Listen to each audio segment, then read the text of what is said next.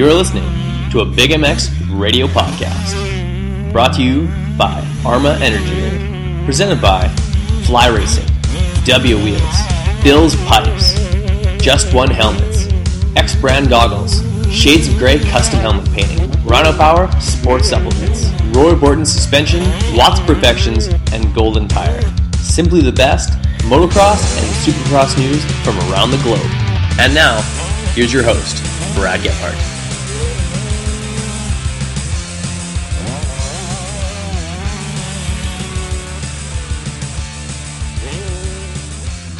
Welcome to the Big MX Radio Podcast Show brought to you by Fly Racing, X Brand Goggles, Just One Helmets, and Bill's Pipes. I am your host, Brad Gebhardt. With us on the line, we've got Dave Castillo, Godbot himself. Dave, how's it going?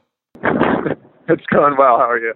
Hey, not too bad, not too bad whatsoever. Up here in the great Canadian North, where it's overcast, minus uh, 14 degrees, which for you is about zero. Uh, so uh, it's it's it's a struggle right now. But uh, thankfully, uh, today I've been talking to some guys down in the states, uh, giving me those warm and fuzzies.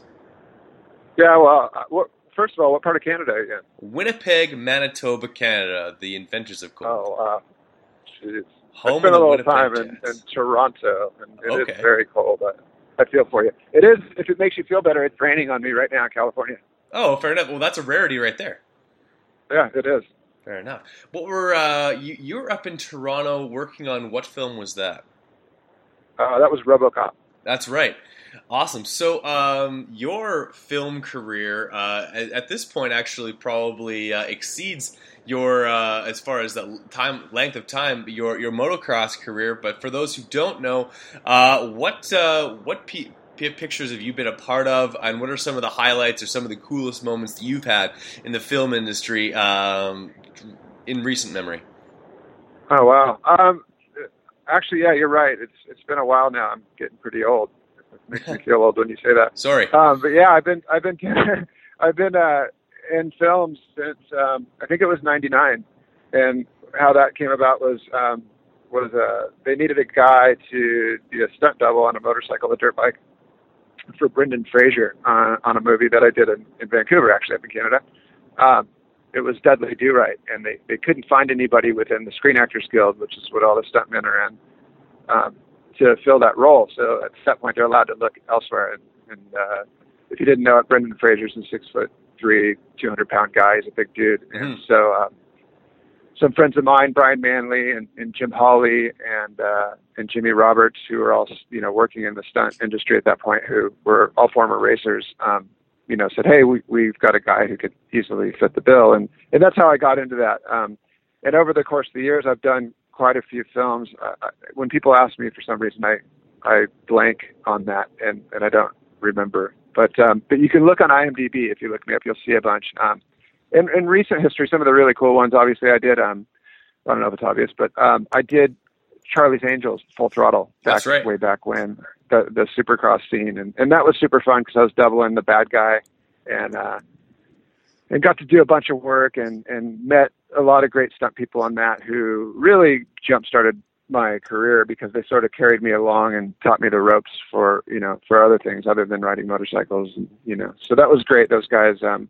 Mic Rodgers and, and Chris Tuck and and Tom Harper. And there's just a, a slew of guys who helped me out and, and sort of pulled me along. And in in recent years I've done um I've got to be a part of some really cool stuff. Um you know Iron a couple of the Iron Man movies and and uh other Marvel uh, um, you know Marvel shows um, I did Dark Knight Rises, and I was Dublin Bane. Um, I got to do one of the Bourne movies, and um, obviously RoboCop, which we spoke about. Right. Um, just lots of stuff, and lots of television shows and commercials. The Toyota spots that are running right now. I don't know if they're running in Canada, but got to do those, and uh, had Ronnie Renner out there, and Mike Mason, That's- and a couple of guys on it with us. That's one that sticks out to me because like that's something I we don't see a lot of on uh, Canadian television.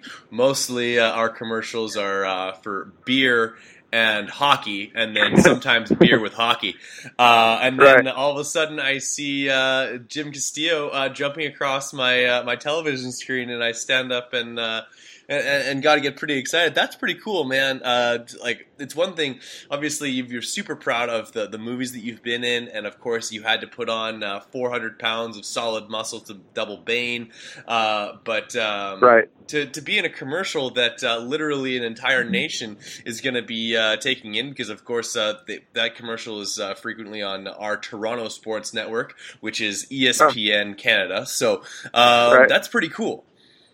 Yeah, no, it was great. Um, commercials are great. They, you know, they're um, they don't last work wise. It, it, doesn't take very long, and, and, you generally get a lot out of it. So um, the Toyota commercials have been great. Those spots are great, and those trucks are really really cool. Um, those those Tacomas we got to drive around and beat up, um, as well as we got to you know showcase motorcycling and off road motorcycling and, and show off the sport a little bit to uh, to the whole nation, which is always great. Now, did you get an opportunity to work on the uh, the Mad Max film where they had uh, a number of different motocross bikes uh, dressed up in some uh, some pretty odd and futuristic, uh, crazy uh, crazy stuff on there? Um, I did not. That oh, okay. film was all it was all done in Australia, and they are pretty adamant about using um, Aussie stunt guys as they should be. Fair enough. So, um, and I haven't seen it, but I heard it's amazing. I heard there's some really big stunts. I did um, a, a show a while back called Priest, um, and we rode bikes that were a lot like that, from what I've heard. Um, you know, super dressed up, futuristic looking. Um, yeah. You know, stuff welded super to it and difficult to ride bikes, which is generally the case. Anytime you get a, a picture bike, it's they've usually screwed it up to the point where it's almost unrideable. Uh, explain a situation like that where you were like basically on set and they like give you a bike. That all right, you're gonna ride this, and you're like, yeah, not possible. um, well, back to RoboCop. Um, so they took basically a perfectly good. Um, I think they were the Ninja 1000s, right? Stock bikes, and they decided to build a um, a lengthened swing arm on it to make it longer so that you lay on the bike sort of like the bat pod bike. But when they did that, they whoever did it didn't really do a, a great job because the swing arms were all off. So the bikes would either you sort of shimmy to the left or, or stick to the right. You couldn't really get a good turn out of them. And then to, to top that off, then they, um, you know, you're laying down on your, basically on your belly on the bike and, and they drop the bars inside this cowling that you can't actually turn the, the handlebars inside of. So as soon as you turn the handlebars, you hit your front brake or the clutch, and and uh, and your feet are on the rear axle. So it's it's a really uncomfortable thing to ride. It weighed almost a thousand pounds with all the body work they put on it, and it's all up high. Um, and then to top that off, they put you in a RoboCop suit, which is hard enough as it is to move around in, and then put you on the streets of Toronto when it's frozen.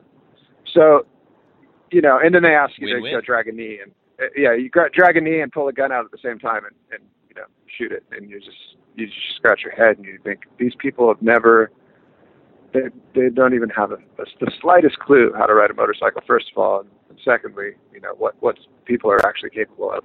I kept trying to tell them that I'm not actually a RoboCop. I'm, I'm a human being, and, I, and I've got to accomplish this. Uh, no kidding. That that's absolutely wild. Like, uh, and of course, anyone who would think of becoming a, a stuntman, and as as motocross racers, uh, we we attempt some crazy, crazy things. But uh, some of the things that we see in movies are uh, are absolutely surreal. The types of things that you guys are throwing yourselves into. Uh, what's a situation that uh, you've had to psych yourself up to, or one that you really just kind of had to throw caution to the wind and and just send it? Yeah, um, I mean, over the years, stunts. I've you know, I, I, I guess I've been lucky enough to to get into it when technology has sort of taken over, and you don't actually have to do that stuff um, to the degree that the that the old time stunt guys who really paved the path did. Um, I'm actually super afraid of heights, and so anytime I have to get up on um, on any sort of ledge or any anything like that, it it is just it's the worst feeling for me. Um, you know, on, on a TV show I used to do called Chuck, where I was doubling uh, Zach Levi, who's who was Chuck on the show. I, I had to stand on the outside of the the Bonaventure Hotel downtown LA, where there's exterior um, glass elevators that go up and down, and um, I had to jump from which was 300, you know, it's 33 stories up, so about 333 feet. Um, I had to jump off the top, only about a half a story down, but out probably 10 feet and land on top of the the elevator and then slide down and hold the side of it while there was a fight going on in the elevator while it went up and down the side of the building. And that that sticks out to me as just obviously we had a we did have a safety line on. It probably wasn't going to die, but just standing on the edge of the building and to top it off, I was in boxer shorts at three in the morning. But I I remember just standing up on the side of the wall and, and my legs just started to shake because the the height was just just over overcame me sort of. But uh, anything heights wise, uh, not obviously jumping a motorcycle or anything, but but just standing on the edge of something is is not for me. Fair enough, and of course, yeah, with your work, it's not just uh, riding motorcycles. We'd love to have every single movie uh, have something along those lines. Uh, what is the strangest uh, request anyone's ever had of you, uh, whether it be uh, a, a, director asking you for a, for a specific thing, or like a, a, an action on on the on the set on set, or on a, fan asking for your underwear? Well, I think you asked me for my underwear a couple of years ago, didn't I? Right? I, I, think so. That was my my only request. I wanted the underwear you were wearing at that very moment. I, I think I remember that. Yeah. Um, strange requests. Um, I, I, honestly, I don't recall anything super strange. Um, kind of like what I said earlier, though, with people asking you to do things that that are, uh, you know, any of us who ride, just you just sort of laugh inside and wonder what they're actually thinking. But um, nothing nothing strange, you know, uh, nothing dangerous. They, they're it's it's actually a very safety conscious um, thing. Filmmaking, everybody's number one concern is safety, and even in stunts, you know, I know that we sometimes do things that are inherently dangerous, but um, but we're always looking out for safety. So no one's really ever asking you to do anything that's um, over the top unsafe. You know, we take every precaution we can. Obviously, when you hurt someone, it's not a good thing for uh, for studios. Fair enough. So, uh, as you know, uh, you're on your way to uh, to set right now to put in some work this evening. Are you at liberty to say what you're working on and uh, some of the, the ins and outs of what you got going on? I haven't really asked. okay. but I've seen a couple of the guys throw up some uh, some Instagram posts, so I don't think it's uh, I don't think it's out of the question to say what I'm working on. I, obviously, I can't talk about the storyline or anything, but I'm working on a movie that's the working title really is an untitled Dax Shepard comedy, but it's uh, it's Chips. It's sort of a, a reboot or a remake of Chips, the the '70s TV show, um, and we're uh, we're doing a feature film, which is really really fun. Well, there you go. That that's uh, that's pretty cool. and It's just, it's cool to be a part of a, a remake of something like that. Put a new spin on it and uh, and, it's encouraging to hear that uh, you, are constantly doing more work and uh, and being successful with it. So, where did yeah. this all start for you? As far as uh, let, us go way back. Let's go back to when uh, Dave Castillo had uh, had never been on a motocross bike. how did he get introduced to one, and and and where did that go from there? Um, yeah, I was you know, just a regular kid growing up, um, born and raised in California. And my dad, Jim Castillo, um, he was an avid motorcycle rider and racer, and you know, not at like the highest levels, wasn't a professional or anything, but had some, you know, some fun and racing intermediate class and stuff. And obviously, when you have a boy and you ride motorcycles, the, the you know, that's what happens. The the boy rides the motorcycle. So um, I remember riding around on the front of my dad's bike.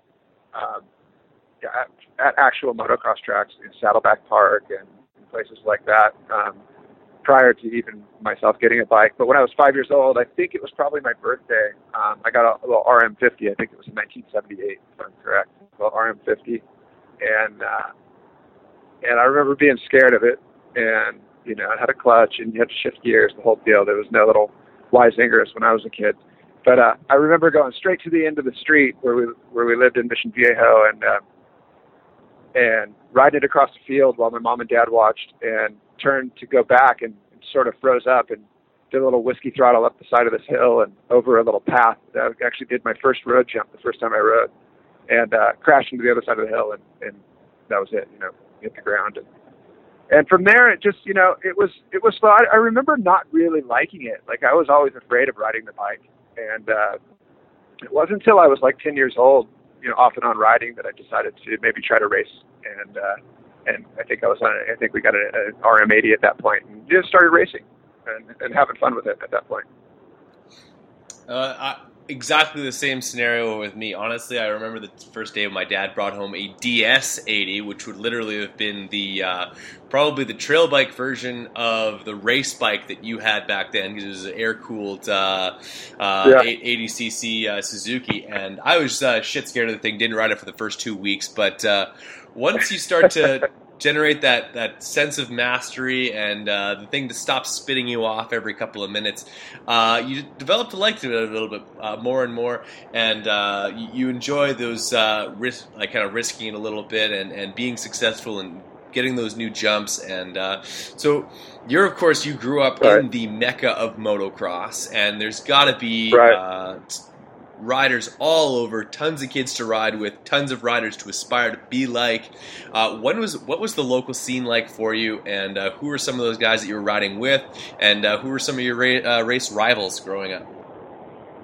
Right. Um, so yeah, it, obviously where I lived out in you know San, I, I've always lived in Orange County, which is never. Well, there was an Orange County International Raceway and Saddleback Park, which were local for me when I was a kid. Right. But those both sort of went away early in my uh, in my writing uh, my writing days.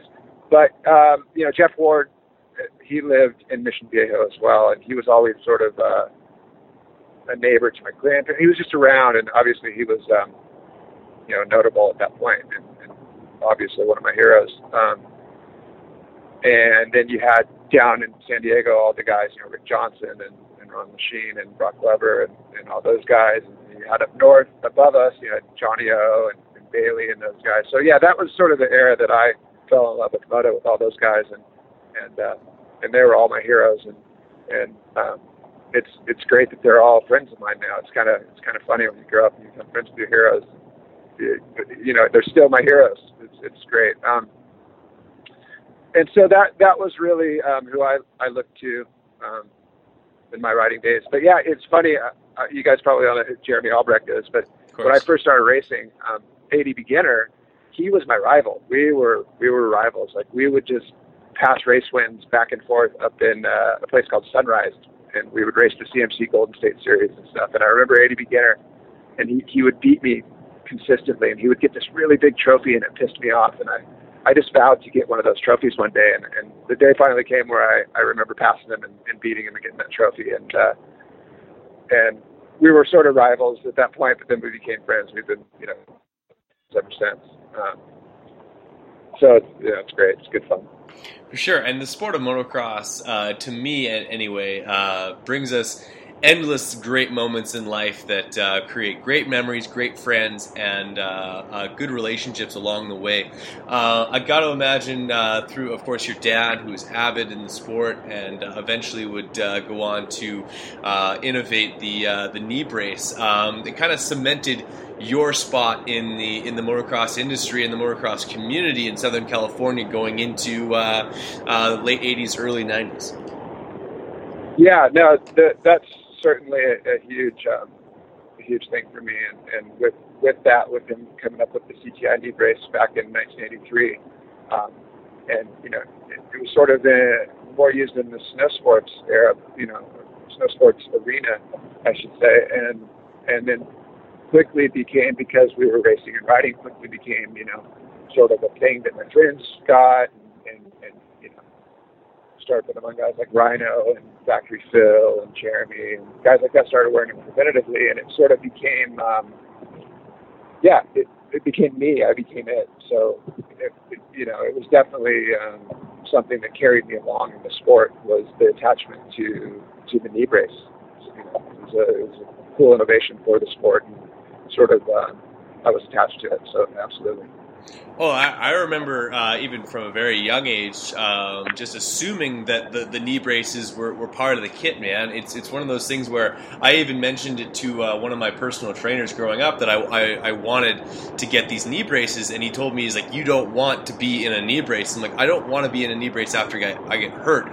I want to be in that brace so that I do not get hurt. And now, since I did tear my MCL, I now have, thanks to uh, Canadian free Medicare, I have two, I have a full set set of uh, free CTI2 knee braces for free. Uh, but Right. uh, that's uh, it's it's been an iconic part of the kit, and honestly, a thing that has kept a lot of riders in the sport, and also uh, saved a lot of knees along the way. Yeah, no, for sure. You know, obviously, when my dad came up with it, it was because he was injured, and they didn't really offer something that would um, would help him out. You know, snow skiing and riding motorcycles. So he just, being who he is, fiddled around in the garage and created something that that would work, and that obviously became the CTI, and then later the CTI two. Um, and and yeah, I mean, you know, like I've always said, and, and a lot of people probably have said, you know, you don't uh, bump your head and then put on a helmet when you ride motorcycles. You put the helmet on first, and then when you bump your head, hopefully, you know, it saves you from the concussion. So the same applies with everything. Um, you know, you don't wear tennis shoes, and, and you wear, you know, you wear knee braces because they support the knee joint. They support, you know, they support uh, the ligaments, and hopefully uh, save you from an injury. So, you know, with that was sort of um, that segues into Asterisk. That's, and that's, That's right. exactly why we started Asterisk, which was the fact that those braces, um, you know, the medical system down here is far different from from Canadian style, and uh, down here, so the the the insurance and the the cost of the braces were really expensive. You know, I mean, eight hundred dollars each, twelve hundred dollars each. It started fluctuating, and it got really, really um, difficult. Not only financially to to afford, but also they were really hard to get. You know, and a lot of people were Okay. were hoping that they would get prescriptions, and so that's why we started Asterisk back in '99. We decided to create a brace that was as good as the CTI, if not better, Yeah. and and offer it at a retail cost where people could afford them and, and start to use them as part of their safety kit. And uh, and that's you know you know they started at at 549 for a set, which was far less expensive than than CTIs. Um, And the adjustability that- you know, of the so sorry to interrupt you there, but the the the, adjustability of the the the the, the Asterisk knee brace Yeah. has Yeah. de- developed has uh, basically evolved over the years. At first, uh, d- different parts of it were adjustable. Now, almost when you get your uh, Asterisk knee brace, the thing can basically become a custom knee brace with all the adjustments, the BOA system, and and how you you can dial it into your knee. So you can buy something off the shelf and tailor made it to yourself to uh, to give yourself that same feel, that same uh, and possibly even more superior um, fit, which also is something that you can change on the fly. Like say, like like I myself right now. This this last summer, I was uh, walking around at 207 pounds. wasn't happy about it. I now stand 187. Well, my leg Wow. and my and my anatomy isn't quite the exact same as it was uh, four months ago. So instead of going out and buying new new knee, knee braces, uh, if I have my my asterisk, I can go in and I can adjust them and I can make sure that the fit is as good as it needs to be to support that knee. well, that was an amazing commercial you just rattled off, Boom. but it's all true. Um, that was awesome. I wanted to record it myself. Can I record you back? Uh, I, I, I, I have the I have that recording, so uh, I, I can I can throw you some uh, some audio if you need.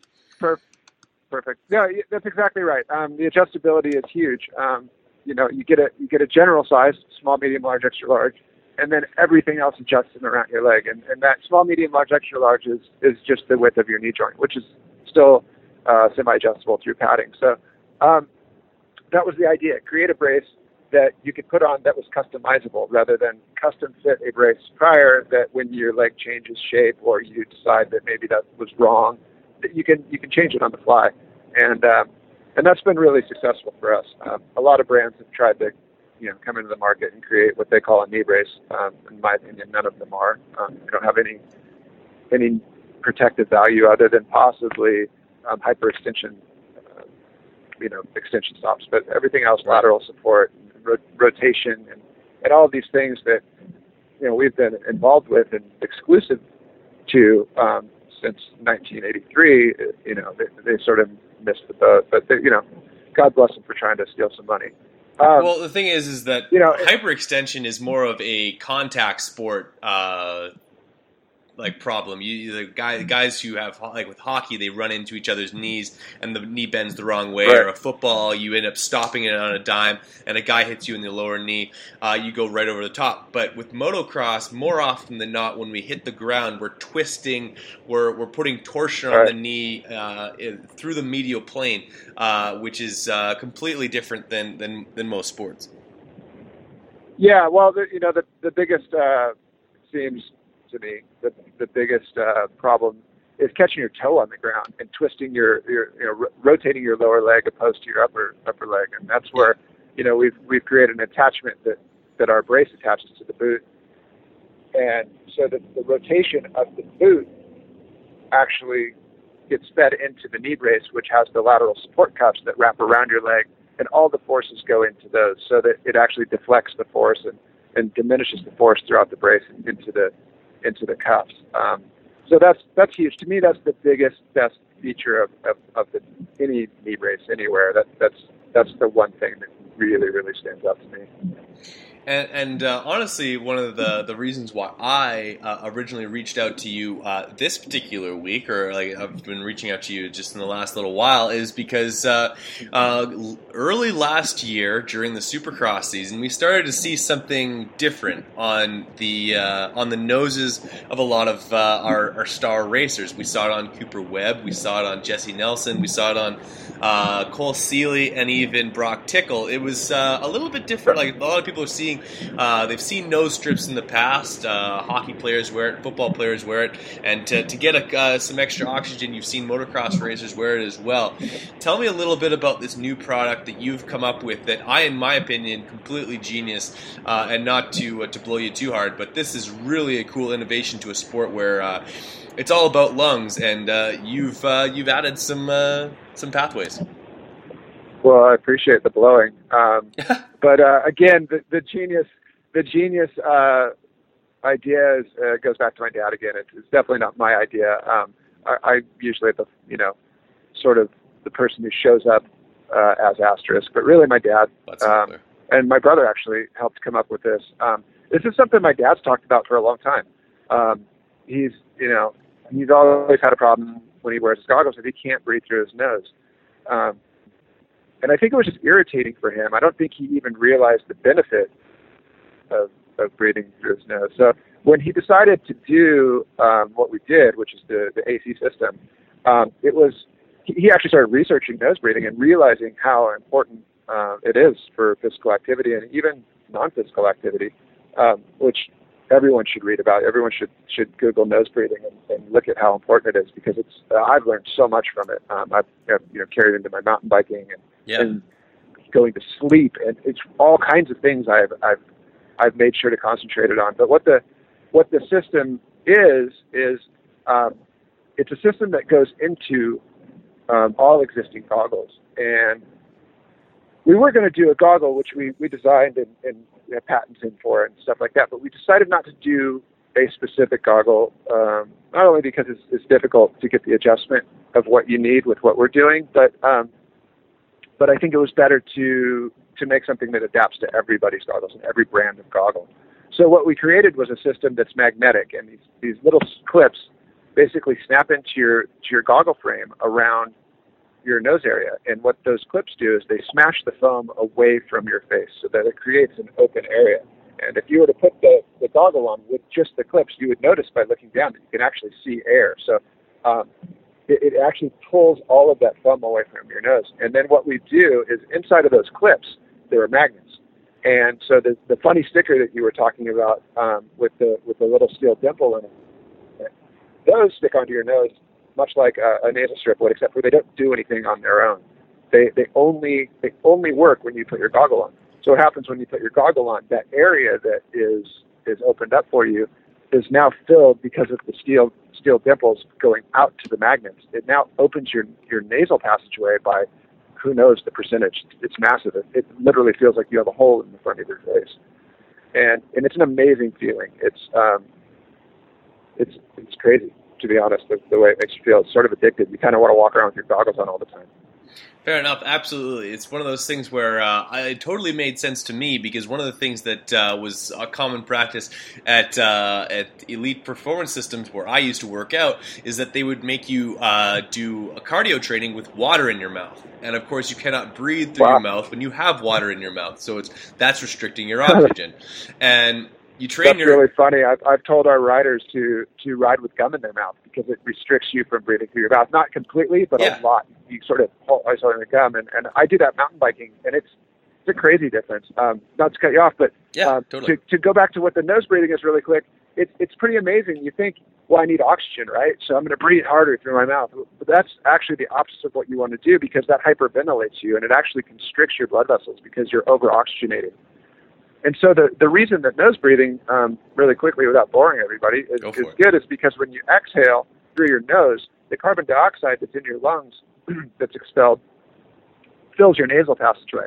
And in your nasal passageway, your your nose actually produces um, nitric oxide, which is a natural uh, a natural vasodilator. So when you take a, a breath back in through your nose, the first thing that goes into your lungs is that carbon dioxide and the nitric oxide that are in your nasal passageways, and that actually opens all your all your blood vessels. It gets into your blood and it opens everything up so that the oxygen that follows is way better absorbed and gets to your muscles, gets to your brain in in far bigger quantities, and uh, and it's a, it's a crazy feeling. I mean, um, people are talking about arm pump going away and, and mental clarity and and a lot of lot of different things that you know I've felt, but um, a lot of pretty much everybody is pretty amazed with the result from it. So it's definitely a a, a performance a performance product that you know allows you to just utilize your own performance chemicals that are in your own head, which is kind of crazy. That is incredible, and and the, for those who are uh, uh, aren't familiar with uh, vasodilation, that those are uh, terms that are used a lot when br- bringing up uh, pre-workout supplements and and opening up those uh, those blood vessels, allowing uh, the the oxygen and and all of the the nutrients to your to your muscles, allowing yourself to move that much faster. And of course, also would be brought in when uh, that term is brought in when you're talking about a, a product like Viagra, which uh, helps the blood flow. Which, if we're talking about motocross, we need that blood to be flowing, right? That's right, and uh, I I have not uh, I've not gotten a boner from the AC system, but I hope to. I, I I believe that you can one day achieve a boner with uh, with the AC system. Um, it might require goggles on eh, off the bike, but uh, at the same time, Really, let's be honest.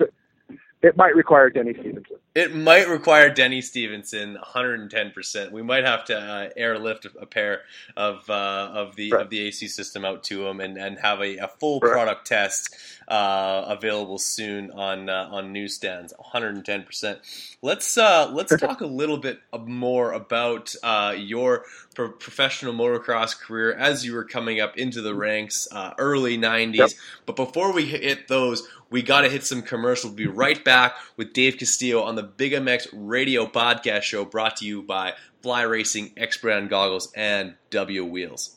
Cowboy Kenny Bartram here. You're listening to the Big MX Radio Show. We're going to commercial, but don't go away. We'll be right back.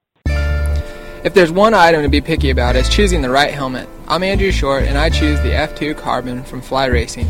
You too can wear the exact same helmet I wear, Trey Canard wears, Jimmy Albertson wears, and many others. The F2 Carbon is a helmet loaded with details that make a huge difference in comfort and safety.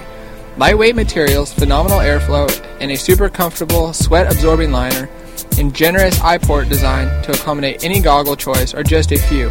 And did I mention how super trick these helmets look? Straight off the shelf and onto the racetrack.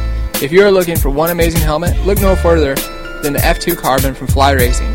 For more information about Fly helmets and other products from Fly Racing, visit them on the web at flyracing.com. What's wrong, Jeff? I don't know, Jay. Well, you better fuel up with a nutritious breakfast with oats and bran. Oats and bran? I didn't think there was such a thing. That's what I used to think. Now, I start out every morning with a bowl of Amigos. For extreme kids like us.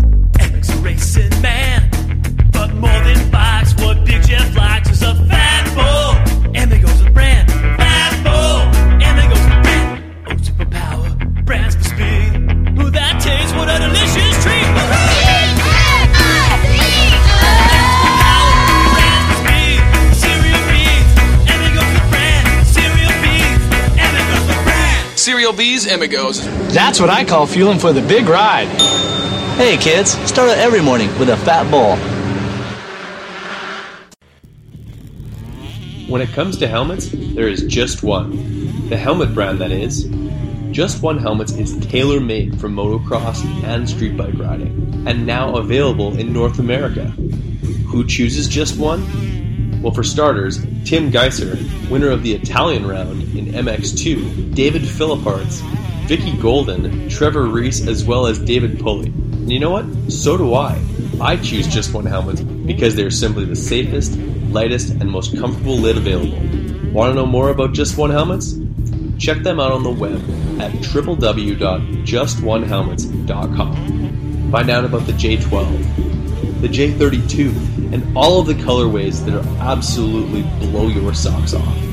So, guys, please head over to www.justonehelmets.com today. Go check them out. You won't be disappointed.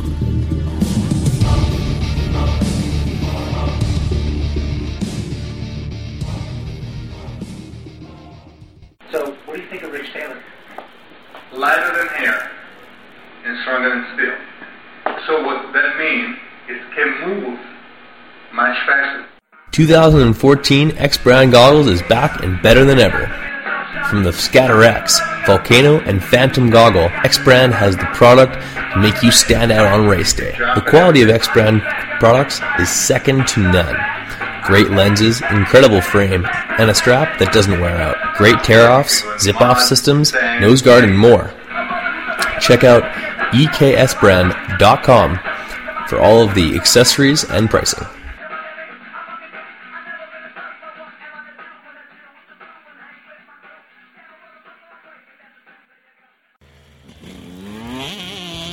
WUSA is your one stop shop for quality wheel sets in America. All of the best components built for the toughest conditions.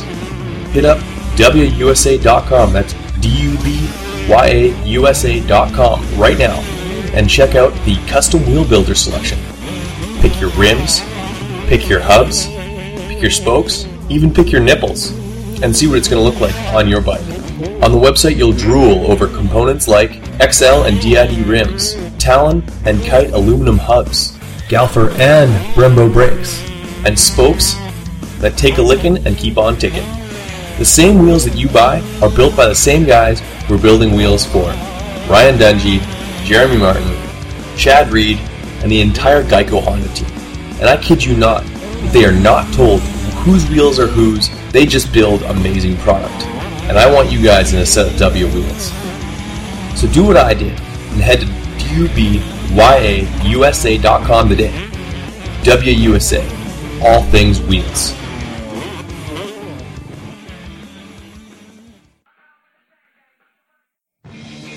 What's up, guys? It's time to talk a little bit about Roy Borden Race. He's the performance specialist suspension, making a motor work, balancing a bike, or just maintenance. He's got the tools and know how to make sure that your bike is ready on race day or practice. Roy Borden has strength in years of experience and the best technology and best tools at his disposal. Whether you're getting your forks redone, seals, or a full full blown rebuild on your forks or, or shock. Call up Roy Borton today at 204 633 2722.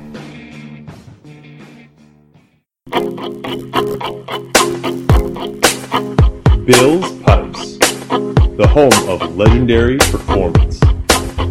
Since 1974, Bill's Pipes has been providing motocross and off-road riders the performance they need. Two-stroke or four-stroke, Bill's Pipes has the exhaust system for you. In recent years, we've seen a resurgence of the Bill's Pipes brand, and that's great news. And that's great news for motocross racers everywhere. For four strokes, Bill's Pipes brings the RE13 to dominate the fight on any brand. For you two-stroke guys, the MX2 Bill's Pipes exhaust system is the right one for the job and comes in works, nickel, and the all-new cone look finish that'll turn heads all day long. Head to billspipes.com right now and get the same pipe used by Billy Laninovich, Vicki Golden, the JMR Suzuki team, Jesse Pierce, Nico Izzi, and David Cody. Bill's Pipes is craftsmanship at its finest. So go with Bill's Pipes and never settle.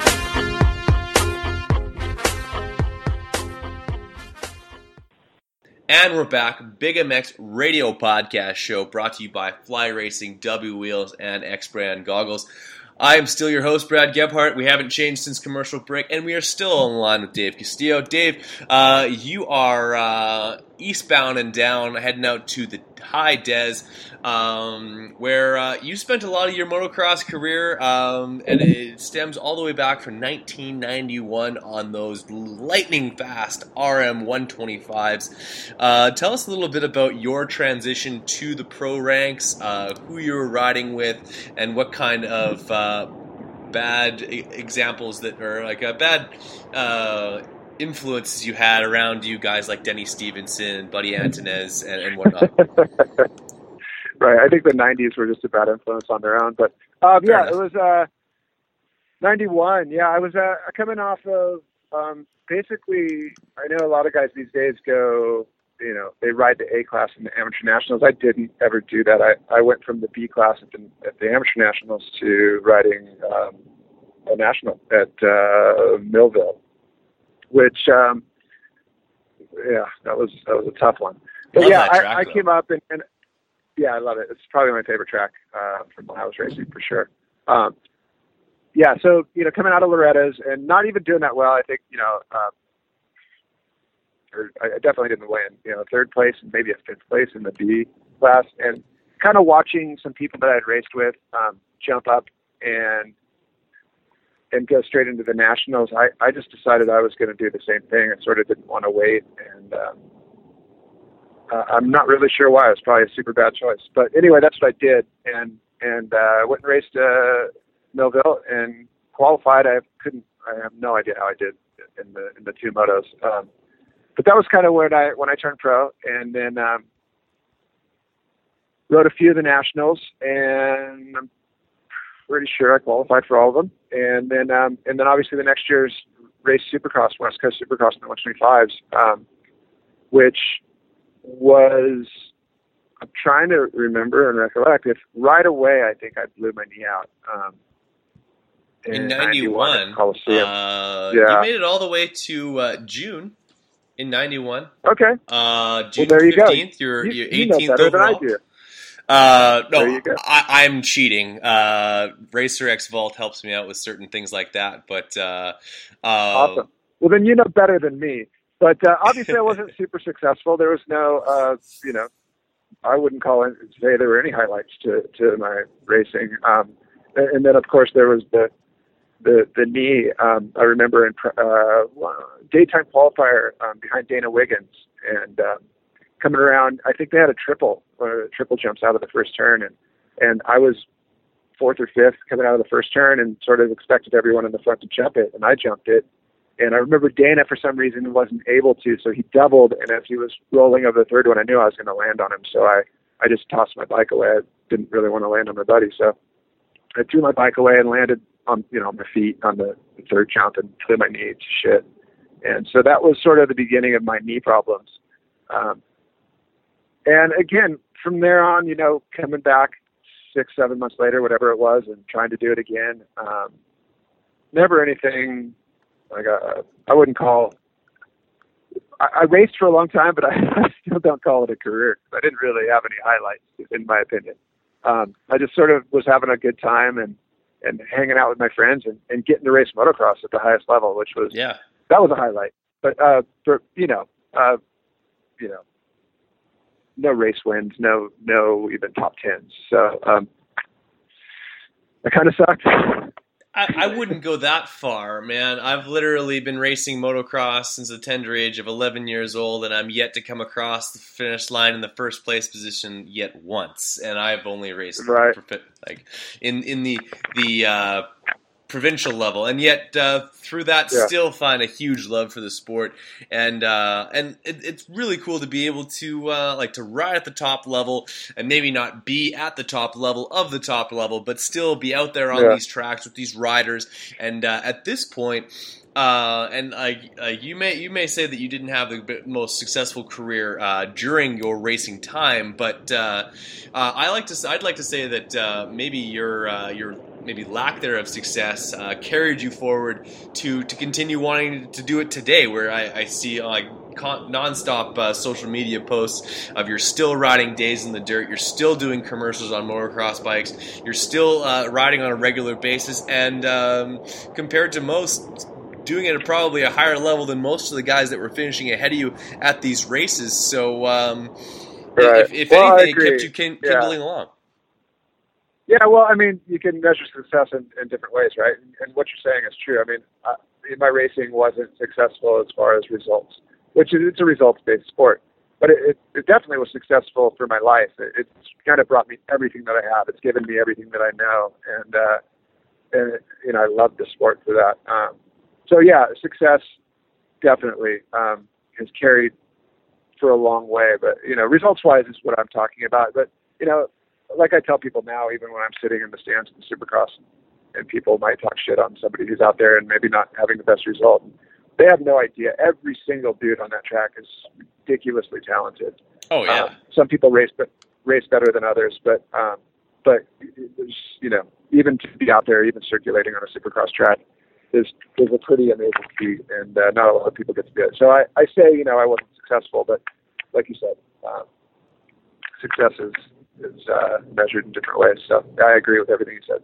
Perfect.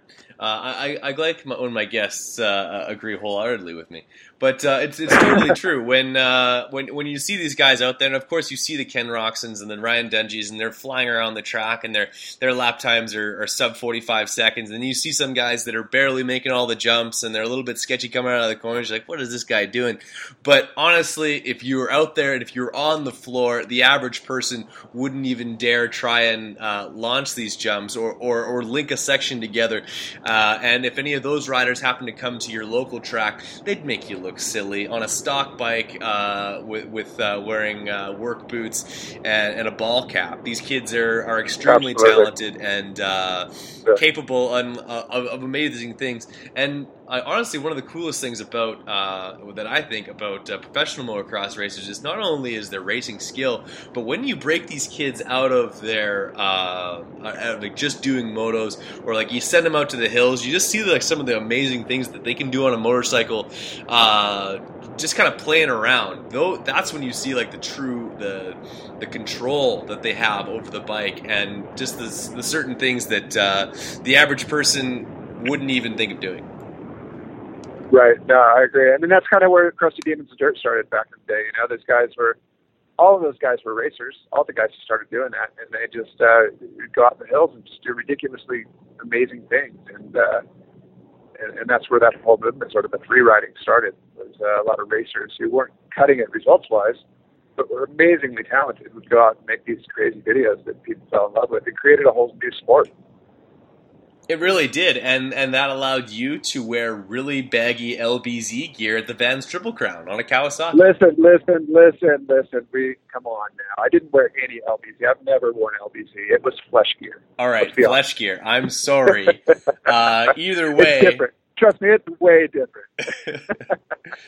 uh, guy, guys who were wearing baggy stuff back in the day, we're talking about Clifford Adoptante, uh, all those guys. You were going off with them, man, and uh, that's kind of cool in and of itself to be at the ground floor of a sport that uh, uh, has has has only evolved from now uh, to become more of a video game trick thing than anything else.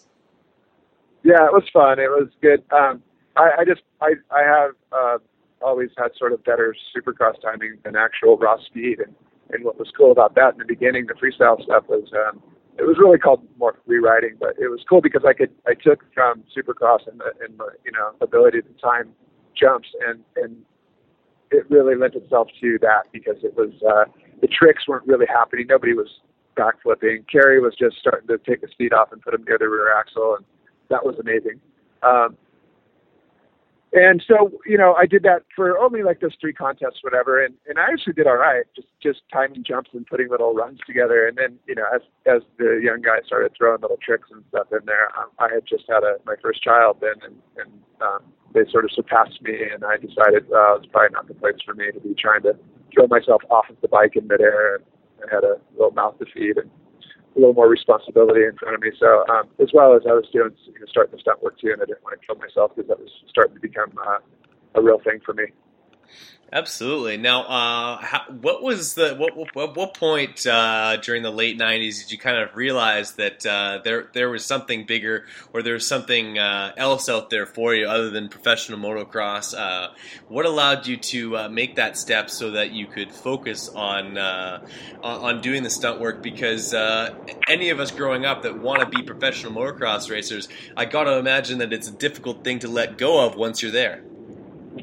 Yeah, no, you're right. It is. Um, well, you know, like we talked about earlier, I, I, my whole, you know, growing up, I always had, um, I always had Innovation Sports, which, which was the CTI brace company, and and um, so I always got to see that side of things too. So not only was I, you know, reading and writing, but I was getting to see some business and watch watch the business grow. So I understood business, and and I, I guess I always had that um, as sort of a, a backstop. I always sort of um, had the you know, a lot of people don't have that. They they they have to race to make money, and I I always knew that I didn't because the the you know the company was successful. and My dad had you know a fair amount of money, and I sort of that, that had that luxury that a lot of people don't have. So I was able to race and have fun with it, and not have to do well. Um, and to get back to the point, though, you know, it, I, I had that um, that other world in my sights too. So I always knew, you know, well, if it doesn't work out, I can I can go into business and whatever. But it, you're right; it's always hard to let go of that dream of, wow, I'm going to be, you know, I want to be a great motorcycle racer. I want to be, you know, I want to be known as a great motorcycle racer. And uh, you know, eventually you realize you're just not. You you know, there's these other guys are just better racers than you. Um, we're all great riders, but a lot of people are just great racers. And um, you know, as things progressed and you know, I had a kid and and uh, you know was starting to do stuff um, within Innovation Sports. I just sort of realized, you know, it's not going to be my thing. I'm I'm going to con- continue to do it, like race professionally for fun, if, if you will. Um, but I, I knew I was going to transition into something else, and then um, obviously we started Asterisk in 1999, and I started doing stunt work in '99. So those two things um, and my first son, like I said, was born in '97. So all of that stuff sort of was just a, a really easy way to make that transition. A lot of guys don't have, you know, those those things. They, they just kind of have to race. Absolutely, no. You you have definitely uh, turned a, a, motocross career and a action sports passion uh, into uh, kind of like a, a, a life a life of having making like basically having fun for a living, which is, uh, of course, I guarantee there's some hard work involved with uh, like innovating brands like uh, Imperial Motion, Asterisk.com, and uh, the um, and the stuntman work. But uh, at, at, the same time, I gotta like it, it's just, it's plain to me that uh, you you've really enjoyed yourself over the years. Oh, that's yeah, I have. Um, I've had it really, really well.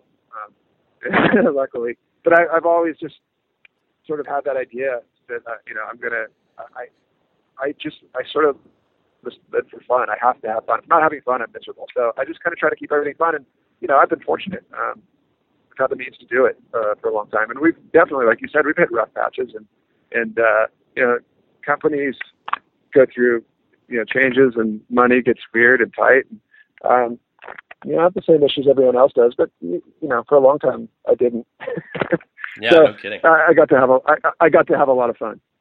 Where does Imperial Motion come into all of this? And of course, we get a little bit off topic because that's how radio works. Mm. But uh, uh, you yourself, well, avid surfer, avid uh, lifestyle guy, uh, how does that come come into play? Well, Imperial Motion is just, I'm not attached to Imperial Motion. It's just a clothing company that um, that a friend of mine, Jason Kimball, is involved with, okay. and uh, he started he just started getting me stuff, and so they're just kind of you know, flow me clothes and stuff. It's, it's not really anything I'm personally involved with or business wise. Um, Fair enough. So it's just basically a, you know, some nice people flowing me some clothes at this ripe old age. I don't know how it continues to happen, but there you go.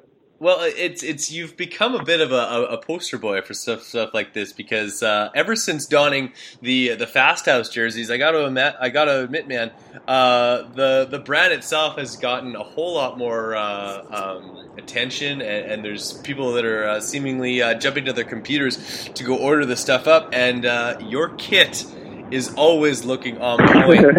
like, and that literally like and it's so funny as motocross racers, a, a, young and old, we we still love to be the the sickest looking rider on the track. We like to have that kit just looking on point. Even earlier today, Travis Pastrana posting or like show posting an Instagram photo of himself uh, showing off his brand new uh, Red Bull lid that has uh, like a kind of a plaid interior of the helmet. Like you can just see how excited he is about his brand new helmet, the same way he would have been oh. when he oh. was ten years old, same way you are right you now. You know how it is.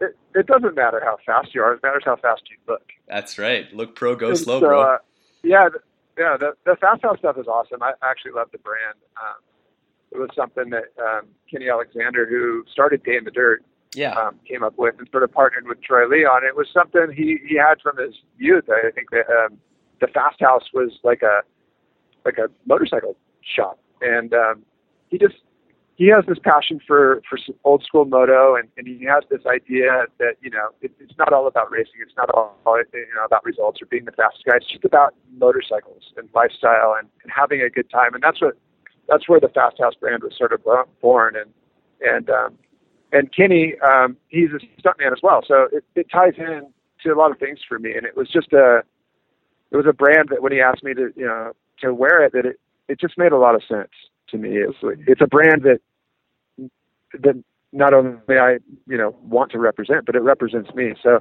when you talk about branding, it it really makes a lot of sense and and it's really clean. I, I love obviously just really clean, simple stuff. And you see a lot of gear out there that just makes you want to vomit. And uh, as a matter of fact, most of it. But this stuff is just simple, black and white, yeah, maybe one color here or there, and, and super clean. And it's it's not about racing. It's not about you know being the best dude. It's just about having a great time and and looking cool. Exactly, and it, that's exactly what I love about it. The first time I saw one of those jerseys, is like, I need to have one of those because it's absolutely it's a throwback to a simpler time when uh, you would have worn the jersey of the manufacturer that was between your legs. You would run like the you would run a Kawasaki, run a Kawasaki green jersey, or if you're like it's just like that simple font, and uh, it's it, it, it's exactly what it needs to be. And uh, the Fast House does it right. They uh, they they've seemed to have uh, really struck a chord there. I like Um, yeah. And, and you see, seem to have kind of like uh, really been able to uh, structure your schedule around uh, hitting some really cool events with these guys. Of course, Day in the Dirt and uh, and, and Surfer Cross, where you get to uh, show off the God Bod, and and that's what you've been best known for over the years, which I imagine as you get older becomes more and more difficult to maintain. Oh my God! I mean, I'm 43. Try to be 43 and and have the name God Bod. I mean, everyone calls me God Bod. Yeah. And that prick Denny, he started that in like '95, and uh, I've had to carry that with me ever since. And it's it's honestly it's really difficult. Like I go to the gym now because I'm called God Bod, not because I want to, but because I have to carry this image around, and, and it's like, oh, it's a nightmare. You poor thing. Denny. I know. I'm gonna sit. I'm gonna sit up here in in Winnipeg, Canada, uh, and uh, and pay way too much for gas and have my dollar worth seventy four cents your com- American dollar, and uh, and I'm just gonna feel super bad for you there, Dave. I'm gonna I'm just gonna I'm gonna rain pity on you right. and just all this like this. You're you you're really tugging at my heart here. I'll take it. Thank you. so, uh, what uh, what draws you to motocross today? Some people have been in the sport for so long. At, at some point, they can say that uh, I, have had enough. I can, I can, uh, I don't need to do that anymore. But for you, it seems like something that you're ever excited about, ever uh, wanting to to keep continue moving forward with. Um, what about motocross yeah. today excites you just as much as it did in 1991? Um, you know, it, it, probably excites me more than it did in 1991. Um, I, I just really enjoy it now. I don't know that I enjoyed it as much before. I mean, I enjoyed, uh, I enjoyed hanging out with with my friends at the races.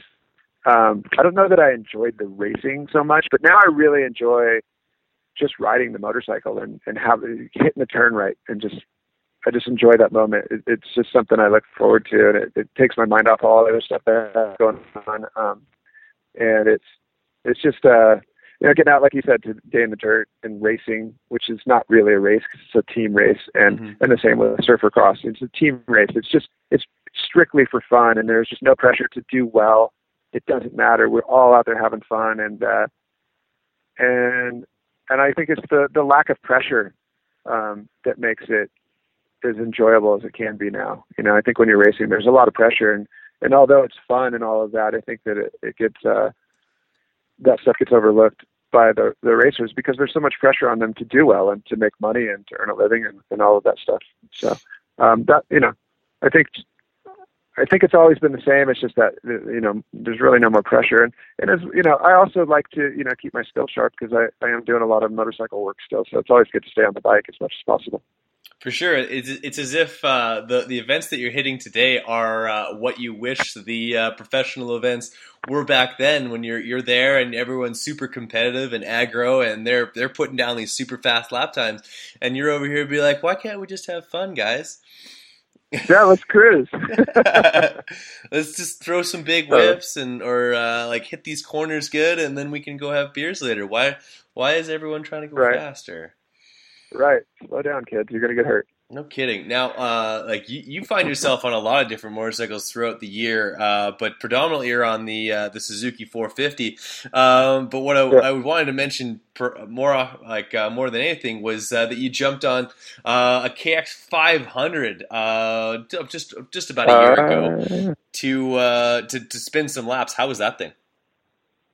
Well, I expected it to be really fun. It was my friend Daubers, and he's uh, he's built that thing, and um, he it was fun to, to to go around on, but there had a clutch issue. He had he was messing around with a with a Rekluse clutch, and apparently there's a, a certain type of oil you can't use with it, and the clutch was slipping really bad. To make a long story short, um, so I I got to feel it, but not at the level that it, it should have been. Um, and actually, the other day I went to ride it again, and he had just gotten off the track on it, and he had a flat tire. So um, hopefully soon I'll be able to get back on that because my, you know, coming up racing mammoth and stuff on 500s was always one of my favorite things. And to to go get on a, a tight 500 again will be nice. But yeah, I didn't I didn't get to ride it at its full potential, but it felt good, uh, even a little bit that I got to. There you go. Well, um, what does the what does the number four eleven mean for you? Uh, it's a different than uh, the the nine seventy one that we're used to seeing. But uh, so what, what's with that digit? Yeah. Well, the 411. So when I when I when I turned pro, um, I was given 971, which was um, Larry Ward's previous number. He is an awesome dude, and I was happy to happy to carry that torch of the 971. Yeah. Um, but when I, uh, I I quit racing for a few years in in the mid late 90s, whatever it was, um, after another knee injury or, or I can't even remember what. Um, and when I came back and decided to race again, um, 971 wasn't available. And they gave me a list of, of numbers that were, and they just rattled off 411. And, and I'd remember that Joel Albrecht, who's a, who's a really good friend of mine, was 411 when he started racing. And I said, oh, just give me 411. So it was just that simple. I just wanted to steal his number and uh, just kind of been carrying that ever since. Fair enough. Carry it and wear it well. Uh, looking super, uh, always looking like just, just a super clean look with the fly, uh, the uh, the Fasthouse stuff, man. Like uh, the the bell helmet, everything comes together, and uh, it's a, it's a great look.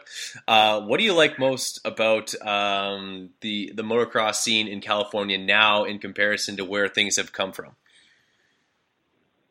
Um, well, you know, when I was a kid, there was no legal tracks to ride at, so everything that I would go practice on was illegal. Um, you know, you'd have to go fight with cops daily, you know, get tickets and this and that. Um, it's great now because within an hour of me and closer to most everyone else who's racing, um, there's a handful, five, six really, really good tracks that are all open every day of the week, and uh, and they all have supercross tracks too. So the kids these days are are getting a whole lot more time on on legitimate tracks um, than than I was. So that's that's a really great thing for all the all the kids who want to race and ride. Fair enough. So uh, before I let you go, uh, I can't let I can't let you off the phone without talking about uh, this last uh, topic, and I think I, got a live read uh, that included it. But uh, you are, are well known on on Instagram to be brandishing a hat with a logo that's rather notorious of a another account that is very well known, the Butt Snorkelers. Um, first of all, what is a butt snorkeler? can any female butt be snorkeled, and how exactly does a butt get snorkeled, um, or how can a butt be labeled as to being snorkeled? Well, so um, butt snorkeler. It, you know, obviously, butt snorkeler is an account that I ran across like everybody else way back, Yeah. and and I just laughed. I just said that's that's funny. I don't even know what's funny about it, but it's funny. It's just fun to say And- snorkeler.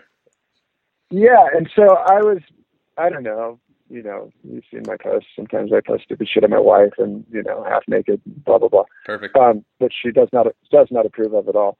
But um, it- you know, uh, I think I would tag maybe the butt snorkelers, and just because I didn't know who they were, I didn't know anything about it. And then um, a, a friend of mine, Ryan Penhall, who's um, the son of Bruce Penhall, the, the old um, speedway racer he actually contacted me. He's like, "Hey, I know that guy. I know the guy who runs it. His name's his name's Matt Smith, um, who goes by Vicarious underscore Vern on uh, on Instagram. But in any case, so I linked up with that guy, and he's just super super cool. And uh, he flowed me a bunch of stuff. And turns out we have a bunch of you know a bunch of friends, um, mutual friends.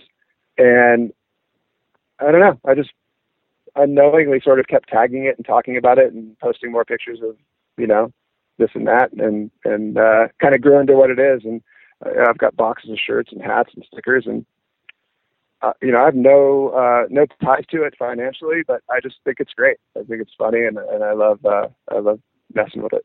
Fair enough. Well, we we, we look forward to uh, to the uh, continuing uh, success of, of butt snorkeling everywhere, and uh, encourage uh, all those to to go check out that page, the butt, uh, butt snorkeler. Uh, if you haven't, if you're not already following it, you should be. Although it's I think it's 115,000 fo- followers, so there's a good chance you already are. And uh, Yeah. it's it's it's good times, good people. Uh, Kelsey's. Um. What uh, what what do you have coming down the pipe? I imagine you've probably done some Christmas shopping this year, and uh, what does your 2016 look like? Um, I haven't done any Christmas shopping. I hate Christmas. That's my wife's job. Perfect. and uh, and uh, 2016. So I'll finish chips uh, just after the new year. I'll go to Anaheim one as usual, and uh, and hang out there, and then I will leave Bring an extra pair of underwear. Atlanta. I will have them uh, unwashed, and uh, then I go to Atlanta for um, Guardians of the Galaxy two, um, and I'll be there for oh, off and on for three months. So, um, yeah, some that's that's the downside. A lot of people, oh, done some movies and this and that. And you're like, yeah, try to leave home, you know, for three months. Obviously, I'll fly back and forth to, to see my wife and kids, but um, it's it's not it's not all it's cracked up to be. So I'll do that. Um, I'm thankful to be working. And then uh, when I come home from there, then I start a TV show uh, that's in California that's all motorcycles and surfing. So um, that's what I'm really looking forward to. So it's basically uh, Dave Castillo TV. Like it's just gonna be instead of Ed TV, it's just Dave TV.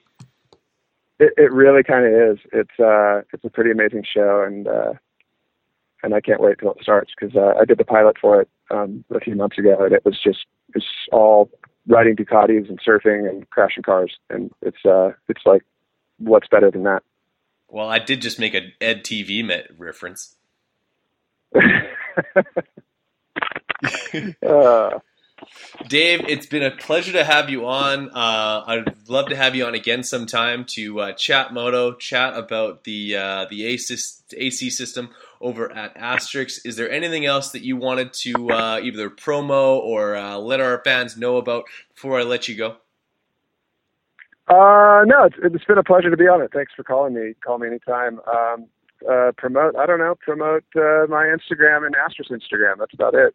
Fair enough. At Dave underscore Castillo uh, on Instagram as well as uh, at asterisk underscore dot com. Uh, you can check out those both. And like we said, um, the asterisk knee brace is not a custom knee brace. It's a knee brace that you can make custom to your knee. Make those adjustments every time you get a little bit stronger. You get those bigger legs.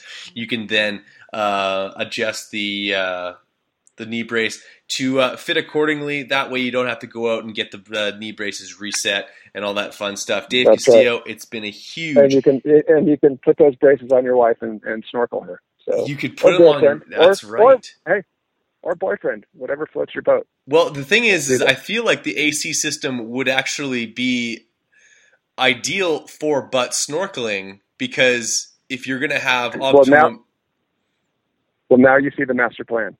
Uh, now there we go. I think I might have uh, stumbled You're on. across. You're on to me. Yeah. awesome, Dave. Well, uh, don't don't hang up just yet, but uh, for podcast sake, we'll uh, we'll we'll cap it off right there. awesome. Thank you so much. Awesome. Dude, an hour and three minutes of high quality audio and uh, a few laughs along the way. I had an awesome time talking to you. Yeah, me too. Thank you for having me. That's that's great. For sure, man. I, I, I hope I was able to uh, like uh, know the stats and and uh, and quiz you on some pretty cool stuff. Dude, you knew you like brought back all kinds of stuff for me. I, I'm glad you knew all that stuff. I'm That's amazed. awesome. I I had uh, uh, Steve Lamson on here for two hours, and I'm like, "Do I have to let you go?" He's like, "Man, I've been sitting in my car for an hour and a half. Like, I just love this shit." I'm like, "That's awesome." That's funny. uh, I'm actually parked at a gas station right now, almost out of gas. I've been sitting here for probably 20 minutes at a gas stall. oh shit! Well, you know what? I'll let you go, uh, Dave. It's no, it's said- great. It's great. Uh, sa- same as Lammy. Just I'm just enjoying myself. I don't care. That's sweet. I I hope you got uh, the same ear to ear grin that I've got. Uh, I really, I, I really, honestly, I look up to uh, uh, what you've done with the sport of motocross and the the industry and uh, um, the guys like yourself. Like, uh, kind of show me that uh, if you have enough passion for this, you can uh, you can be part of it too. So uh, that's that's what I'm working towards. Awesome. Thanks, man. You're doing a great job. Thanks, man. You have yourself a great day, and uh, we'll keep in touch. Uh, you have yourself a, a, a happy holiday. Thanks, you too, man. Let me know when the when the podcast comes out. Absolutely. I'll send you a link as soon as it's edited. Perfect. Take Thanks, care. man. Bye. Bye, bye. Thanks, bye. Thank you for listening to the Big MX podcast. Thank you for Brought to listening you by to the Big Brand MX podcast. Brought to you. Be you sure by to check out our archive for episodes. Be sure you to may check have out our archive. Check out our website. You may have at missed. BigMXRadio.com Check out our website at more. BigMXRadio.com for more content.